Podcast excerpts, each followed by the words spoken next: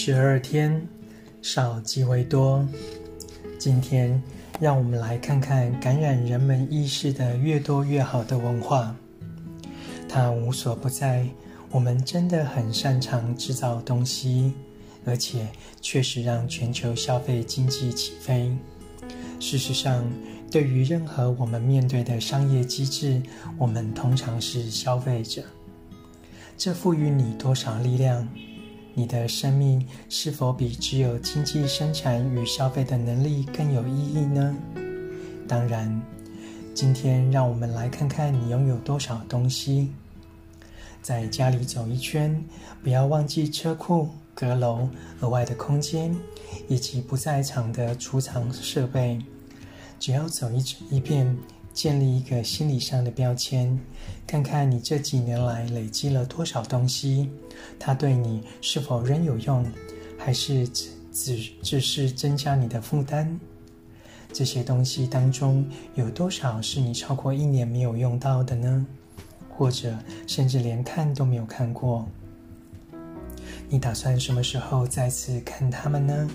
你确定会用到吗？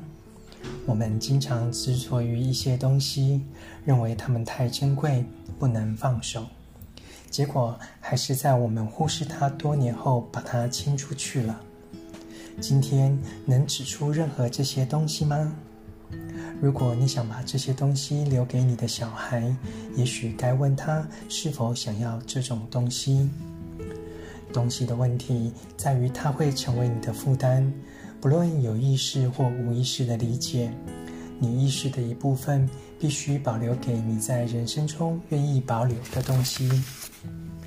今天，看看你失心疯而去购买的安慰，拿出任何你不用的东西，摆脱它们，简化清净你的空间，有助清净你的心灵，解放你的意识，你会获得更多的时间与幸福。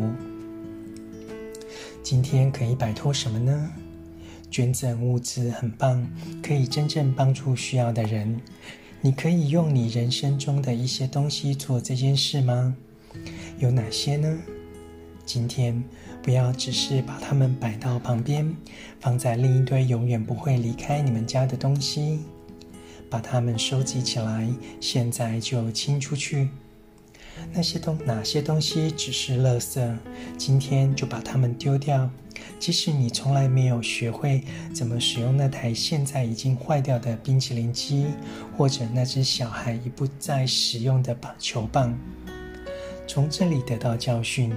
垃圾掩埋场吞下的都是我们以为我们需要的东西。你可以从这个练习学到，不要再买这些物品。清理生理上的空间，具有清理心理空间的附加价值。这是心灵的释放，引领我们期待更广大的空间。这项练习挑战我们一直以来的习惯。我们一直被训练向外寻求解决之道。我可以买哪一种鞋子、化妆品、卡车、运动器或水晶，让我的人生完整或幸福呢？到现在，你应该知道这是行不通的。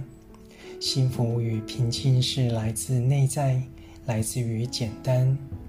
在这种情况下，少即是多。摆脱垃圾，养成习惯。在购买前，先问你需要某个东西吗？